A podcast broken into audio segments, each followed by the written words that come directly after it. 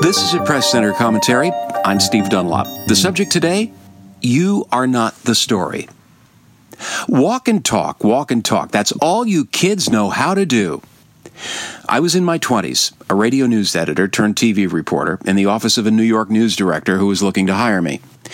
He was watching a stand up where my producer had urged me to walk about 10 paces from location A to location B, pause, point at B, then look earnestly back at the camera and ask a question of the audience. The walk and talk thing did strike me as a bit theatrical. But hey, I thought, I'm not in radio anymore. This is television. The news director ejected my videotape from the screening machine and looked me in the eye. Dunlop, always remember, he said, you are not the story. It was a lesson I never forgot, but apparently a few members of today's White House press corps never learned it at all. At bottom, you are not the story is the rule that CNN's Jim Acosta has been violating at White House press conferences. Asking tough questions is his job. Dominating the floor is not. Wrestling a White House intern for control of a wireless microphone crossed a line.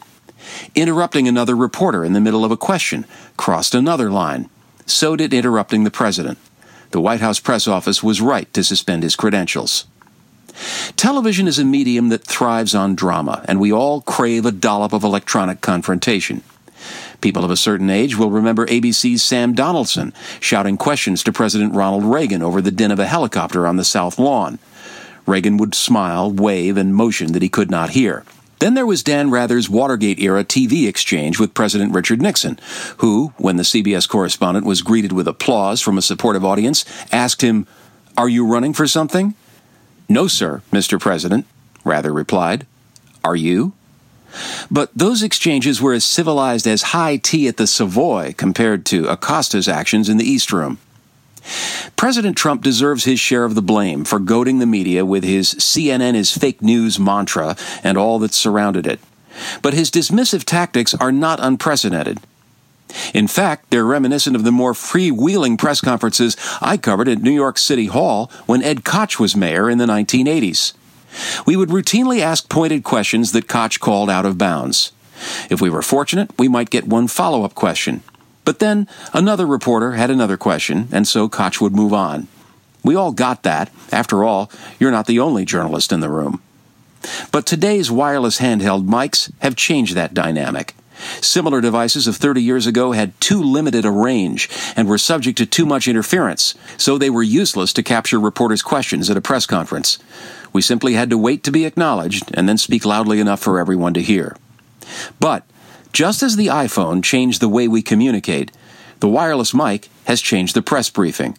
It has become a holy grail of control, in this case between Donald Trump and Jim Acosta, or to be more precise, between Acosta and the intern transporting the mic around the room. Recall the objective of a White House press conference. It is to ask the president tough questions and hear candid answers. The story is Donald Trump. The story is not Jim Acosta. CNN called the lifting of Acosta's White House credentials unprecedented and a threat to our democracy. But the network does the journalistic community a disservice when it positions reportorial grandstanding as defending the people's right to know. There were some 50 other journalists in the East Room, many with hands raised, waiting patiently and politely to be recognized. Presumably, they all have brains.